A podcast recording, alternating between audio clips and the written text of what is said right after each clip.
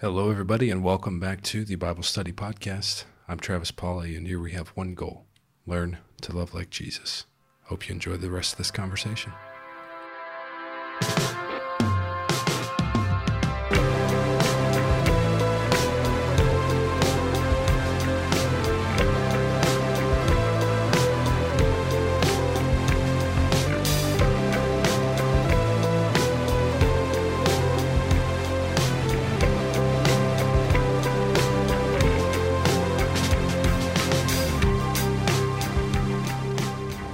Back.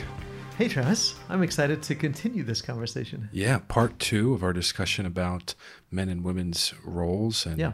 uh, the creation account. I think we want to get started by reading the question again. Yeah, let, let me actually, before you do that, let me encourage people if you didn't listen to last episode, go back and listen to part one of this conversation because it'll sort of set the stage for what we're talking about. And even that will have the question. So I'm not going to have you reread Okay. the first question, but but our, our listener actually she asked this question specifically about you know why does paul say in romans 5 that sin came into the world through adam if eve was actually the first one to eat the fruit? Why why blame adam if if they both did that and eve specifically went first? So we talked a lot about that but then she actually asked four sort of follow-up questions. So That's if you don't mind i'll have you read those four follow-up questions some of which we've already talked about but i think in this episode we'll, we'll kind of walk through those a little bit more Yeah, so she has some sub questions. She says, These are the questions I'm asking myself that is connected to the question above that we read last week.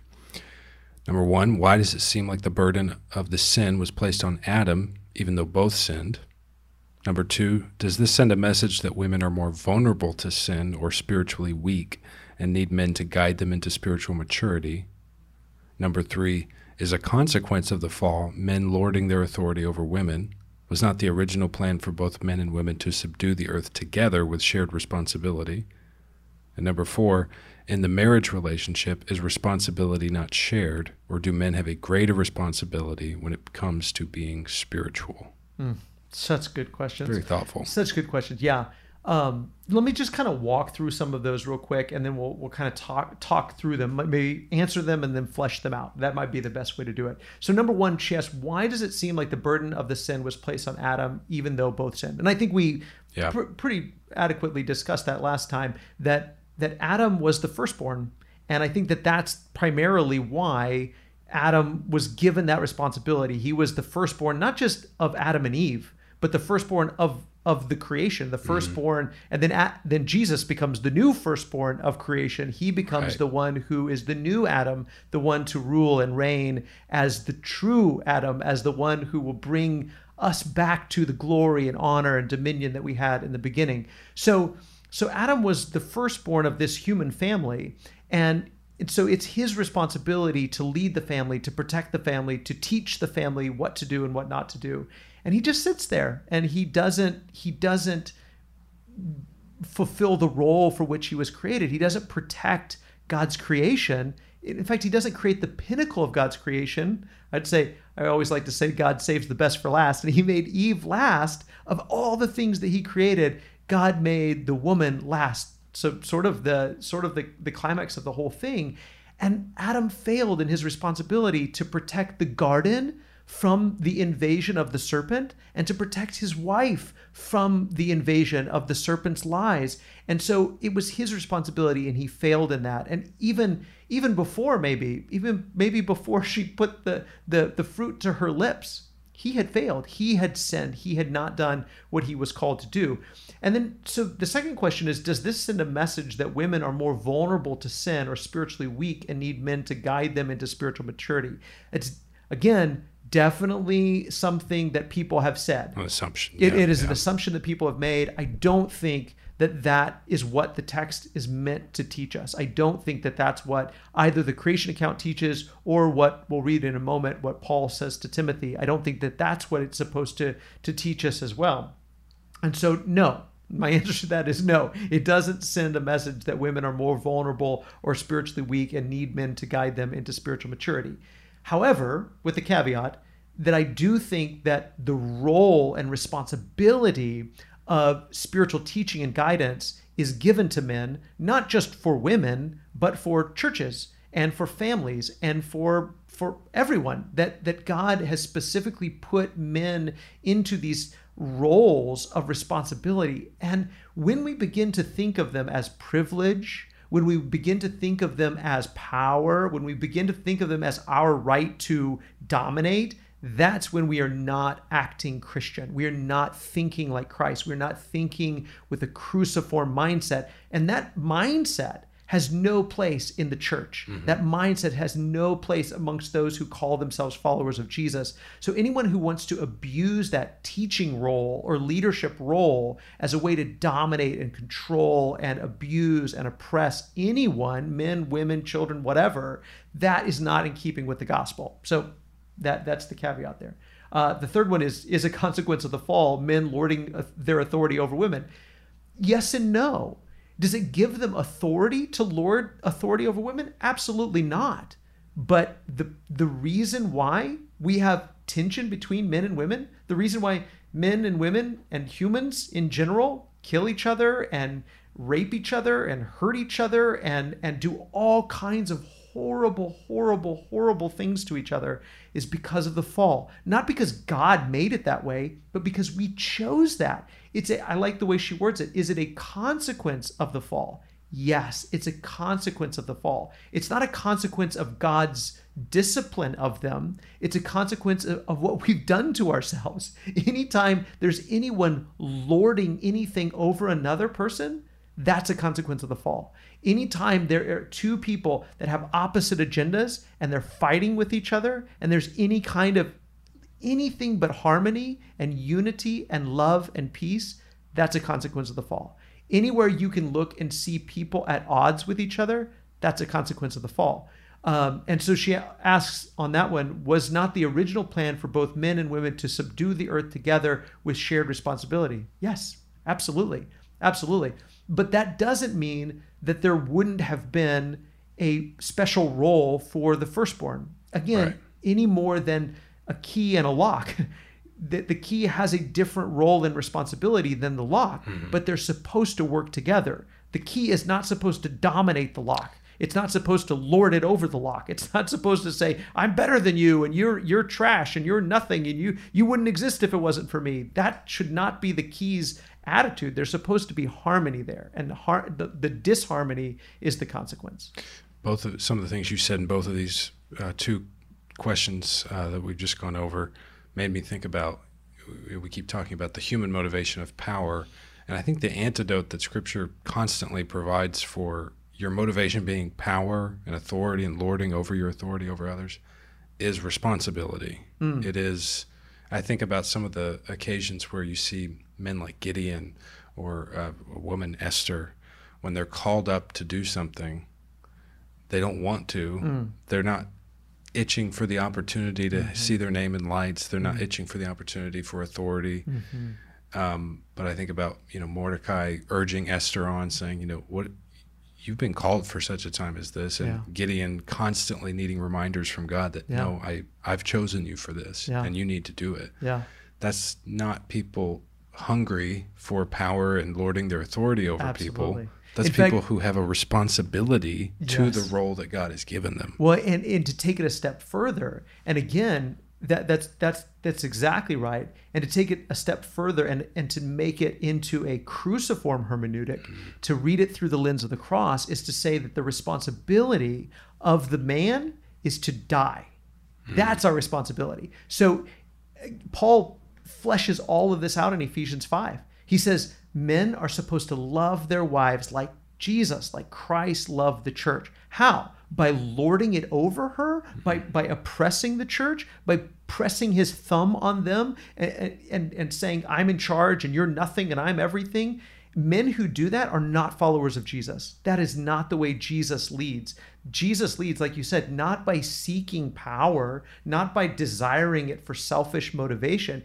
He leads by dying. He leads by going to the cross. And Paul says this is the way men are to love their wives by giving them their lives up for her. Yeah. And so that's the way, if we want to talk about elders or ministers or or husbands or dads or whatever, we, we so often talk about women's roles in the church. Let's talk about men's roles in the church. Men's role in the church is to die is to be crucified for the sake of the people that we love. That's the role of every Christian is to take up our cross and follow Jesus, to live out the cross, self-sacrifice in a humble, selfless way. Because what do they say about Jesus? He considered equality with God not even something to be grasped. Exactly. Philippians 2. Which speaks to he's not even looking at it. It's not even in his perspective right. that it's something to be great. Yes. Because he's not thinking that way. Yes. Yeah, I think that's great. Well, and that's exactly right. Paul says in Philippians 2, this is what it looks like to have the mind of Christ. What does it look like? It looks like considering others to be more significant than yourself. That's dying. So if you want to talk about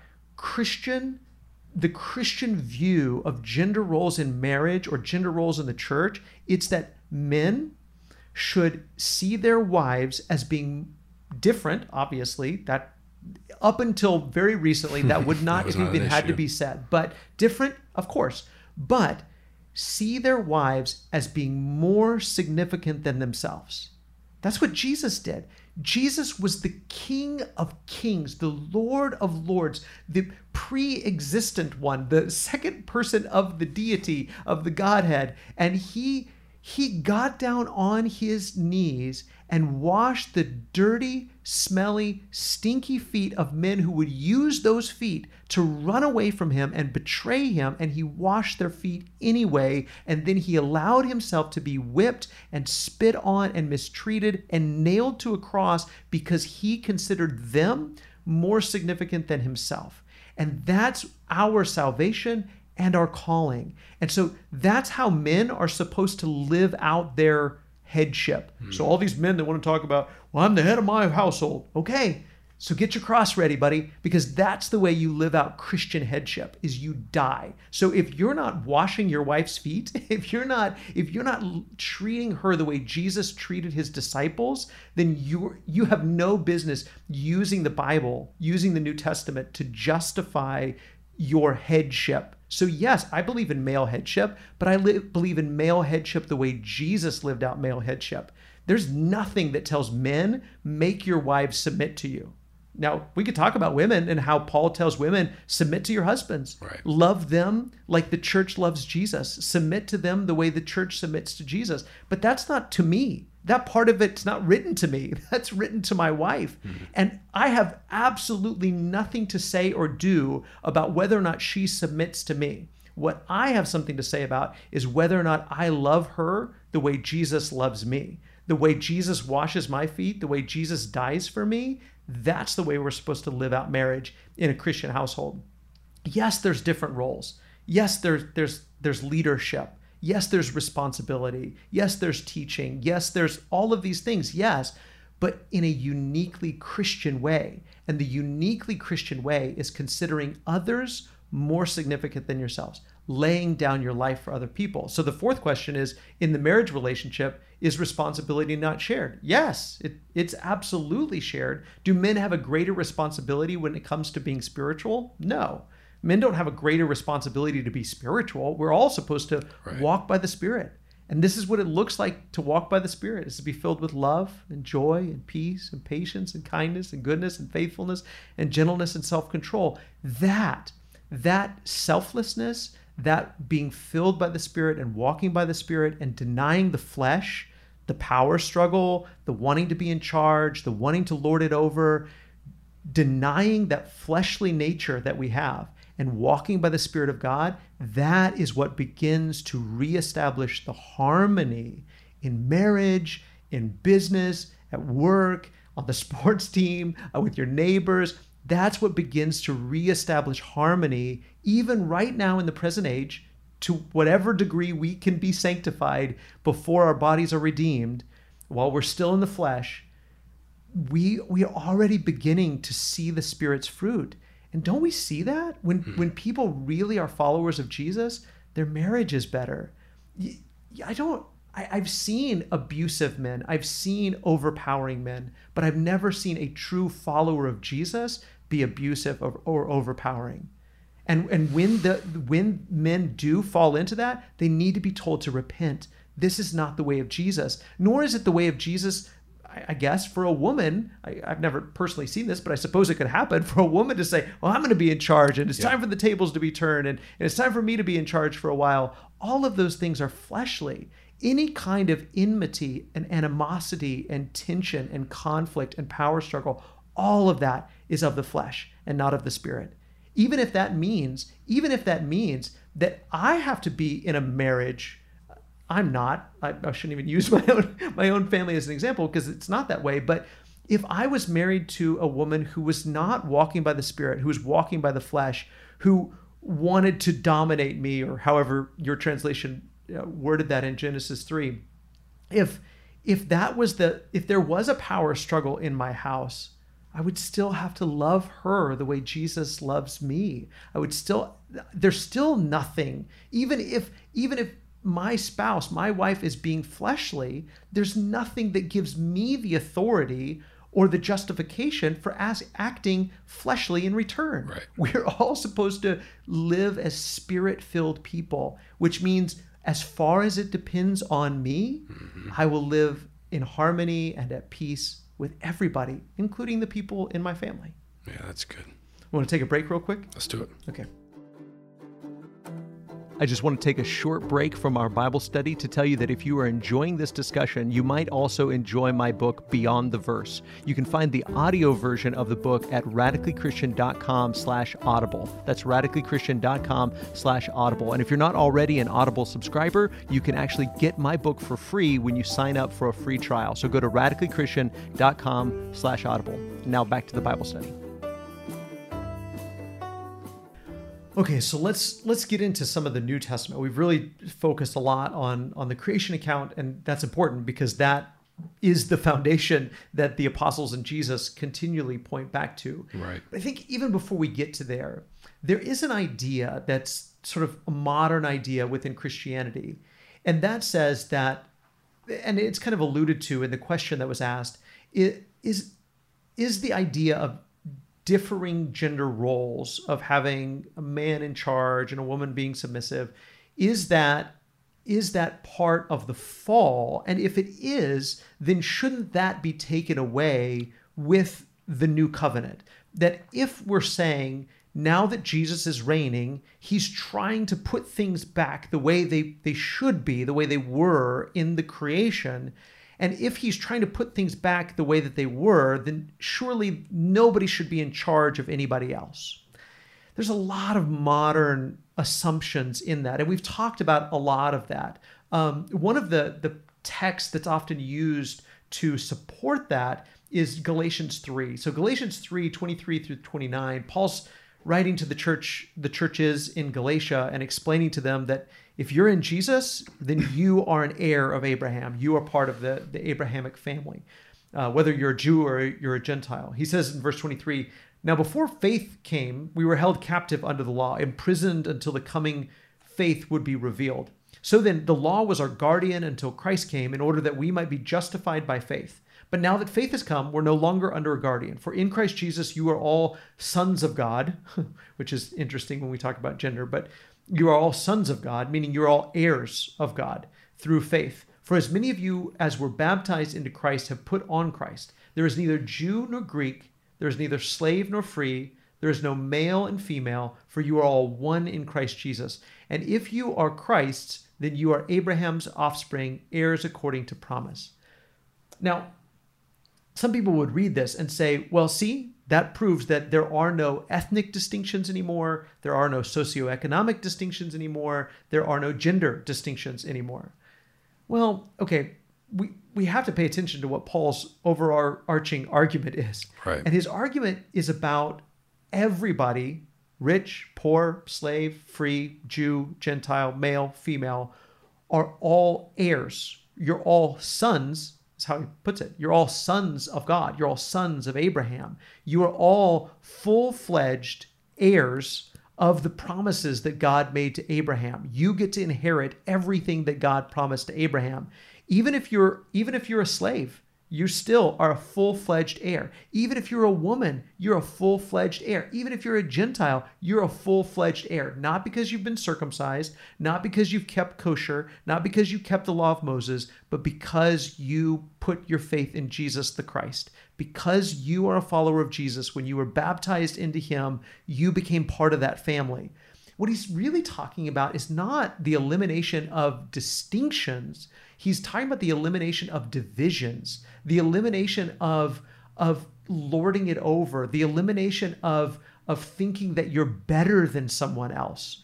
He's talking about unity. You are all one in Christ Jesus. That doesn't mean that Paul didn't recognize that he was Jewish. He knew he was Jewish. He was fine with being Jewish. He often celebrated Jewish customs and did things that were very Jewish because he was Jewish. He also recognized that other people were Gentiles. And he would say, when I'm working with and teaching people that aren't under the law, I live as one not under the law. When I'm working with people that are under the law, I live as one under the law. He said, so he does recognize ethnic distinctions. He also recognizes gender distinctions. He he specifically gives rules and Right. responsibilities and roles to different genders. So this, which probably was Paul's first letter, by the way, it doesn't say there are no more gender distinctions any more than it says there are no ethnic distinctions. Paul continued to recognize there are men, there are women, there are Jews, there are Gentiles, there are slaves, and there are free people. Now, what does it look like for for the the new covenant for the spirit of god for the rule and the reign of jesus to come in and set things right in this age and in the age to come. Well it looks like what he'll say in galatians 5 love and joy and peace and patience and kindness and goodness and faithfulness and gentleness and self-control. That's going to change every human relationship. Ephesians uh, 5 uh, and 6, Colossians 3, these all describe how does this change family interactions? And it doesn't mean there are no dads and there are no children, there are no moms, there are no wives. It doesn't that's I mean to me that's a silly argument to mm-hmm. say that Galatians 3, we're just going to pull that completely out of context and act like there are no gender distinctions anymore. There are gender distinctions, but but it it changes in that I treat every sister as a full-fledged heir of the promises that God made to Abraham that she just like me is going to inherit the world to come. That is huge. I treat her as a fellow royal heir of the promises that God made to Abraham, like a image bearer of God, and that was radical in the first century. You're telling me that if I'm a Gentile man, or I'm a Jewish man, or I'm a, a Gentile woman, or I'm a Jewish woman, I'm supposed to treat people of a different gender or a different ethnicity as if they too are full fledged heirs of the kingdom of God? Yes. And that would dramatically change so much. And again, like we've been talking about, it would eliminate so much of the struggle, not because there are no gender distinctions, but because there's no animosity, because there's no there's no supremacy, there's no oppression, there's no there's no conflict, there's no resentment, there's no bitterness. We've put these things away and we're walking in love and joy and peace and patience and the rest. So again, I hope that that begins to answer some of those questions that have been asked. But specifically, the passage that we, we have to get to before we wrap all of this up is 1 Timothy 2, verses 8 through 14. Um, and that that's the one where Paul really draws from everything we've been talking about and then gives some specific instructions for men and specific instructions for women. So you want to read that for us, Travis? 1 Timothy 2, 8 through 14? In every place of worship, I want men to pray with holy hands lifted up to God, free from anger and controversy. And I want women to be modest in their appearance. They should wear decent and appropriate clothing and not draw attention to themselves by the way they fix their hair or by wearing gold or pearls or expensive clothes. For women who claim to be devoted to God should make themselves attractive by the good things they do. Women should learn quietly and submissively. I do not let women teach men or have authority over them. Let them listen qui- let, let them listen quietly.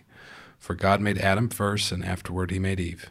And it was not Adam who was deceived by Satan. The woman was deceived and the sin was the result. But women will be saved through childbearing, assuming they continue to live in faith, love, holiness, and modesty. And I think we actually did an episode Yes, on the save through childbearing piece of that, so we won't get into that. But but again, I mean, listen to those words that you just read. I mean, the the the ideas of everything we've been talking about, lifting holy hands without anger or quarreling, mm-hmm. that women should draw attention to themselves, that they should clothe themselves with respectable apparel, with modesty and self-control, not with braided hair or gold or pearls or costly attire. By the way, when Paul talks about dressing modestly, it's not about wearing enough clothes, it's about not wearing fancy clothes, which Right. that's an interesting concept too. But again, for both men and women, the problem of the fall could be mitigated if we would walk by the Spirit. The problem of the fall could be mitigated if we would lift holy hands without anger or quarreling, if we wouldn't show off with our gold and our hair and our fancy clothes. All of this adds to that tension, the conflict, the bitterness, the jealousy, the greed, the covetousness. These are the problems. The flesh is the problem. The problem isn't that there are different roles for men and women. That's not the problem. The problem is that I'm sometimes a jerk. That's the problem. The problem is me. The problem is my flesh. And so I have to crucify the flesh with its desires if I'm going to lead my family well. But again, we can't we can't skirt around this issue that that Paul wrote Galatians first and said there's no male and female, there's no Jew and Gentile. He wrote that first and then later he wrote First Timothy 2. Right. And so Paul still believes that there are different roles for men and women.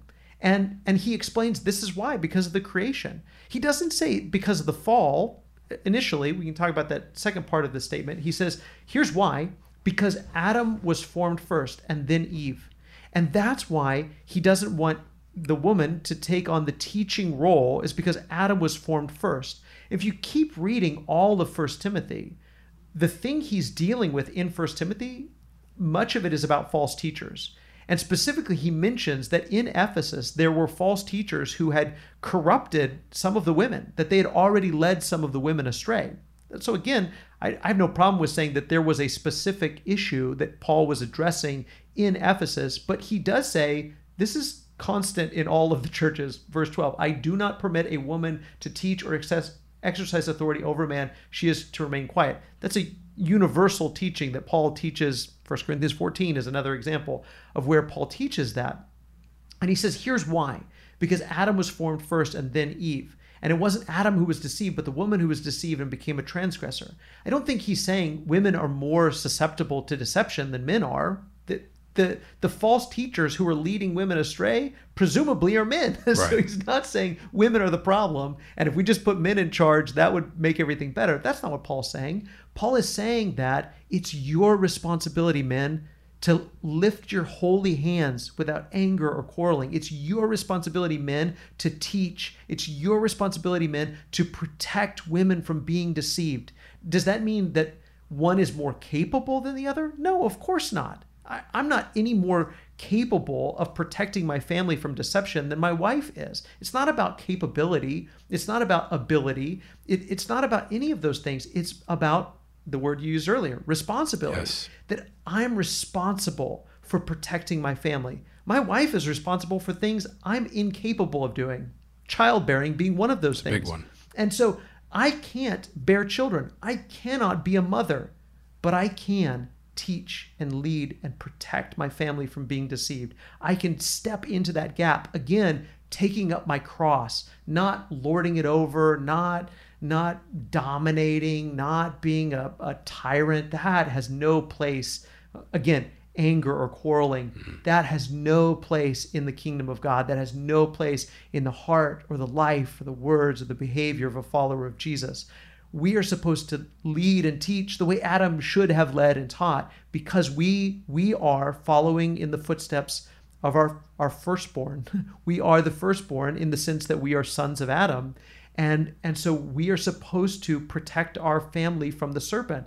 Paul was calling Timothy to do that. Timothy was called to appoint others, to teach others, to, to teach and to lead and protect the church.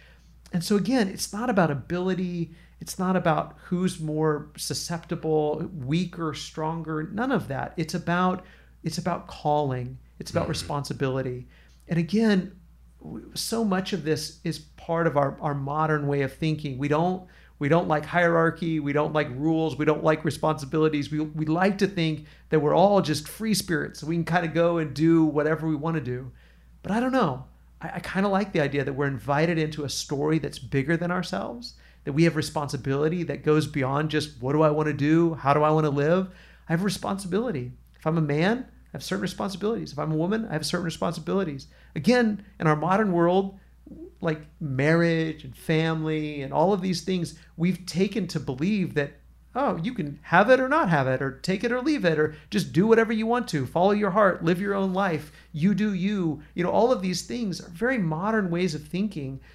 These people understood I'm a part of families, I'm a part of community, I'm a part of the church, and I have responsibility because I'm part of a story that's bigger than myself. Well, I like that we got to this passage in First Timothy because I do think, like you said, this is the this is one of the toughest parts Yeah. of this discussion is when we get to passages like this. And I know I've read this very perplexed in the past and read it through the eyes of a, a modern person. And, Sure. And I, I was just thinking about this that again, to go back to something that came up in the last last week's conversation. What are we reading scripture for? Are we reading scripture because it's just stories? Are we reading scripture just because we, you know, we, we're, we're trying to buy our ticket to heaven? Are we, Mhm. or are we reading it for instruction? Yeah.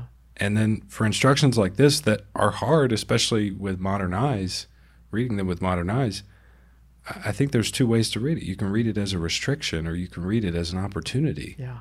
as a man or a woman. Yeah. And the opportunity lies in the instruction Yes. that there is difference, Yeah.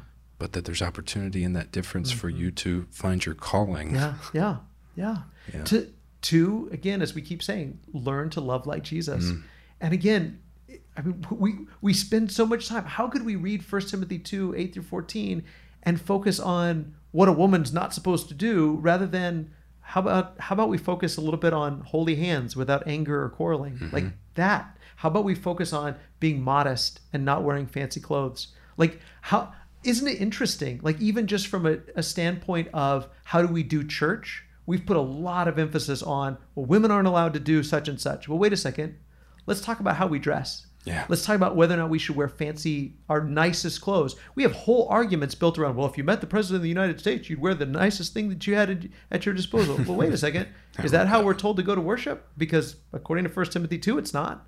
Yeah. According to 1 Timothy 2, we're supposed to be humble and not draw attention to ourselves, not wear fancy clothes, not wear jewelry, not wear braided hair. And and again, if we would focus on this, humility, doing away with anger, doing away with quarreling, leading from a, a submissive point of view, leading from a self sacrificing point of view, from a selfless point of view, all of these things, if we would take on this, then it would change the dynamics of everything. And we could begin to experience the age to come, even right now in the present, and long for and anticipate the day when there won't be any animosity and there won't be any conflict. Thank you so much for being part of the Radically Christian Bible Study podcast today. We hope that you've enjoyed this episode. I want to give a special thanks to Travis Pauley and to our McDermott Road church family for making this podcast possible. As always, we love you, God loves you, and we hope that you have a wonderful day.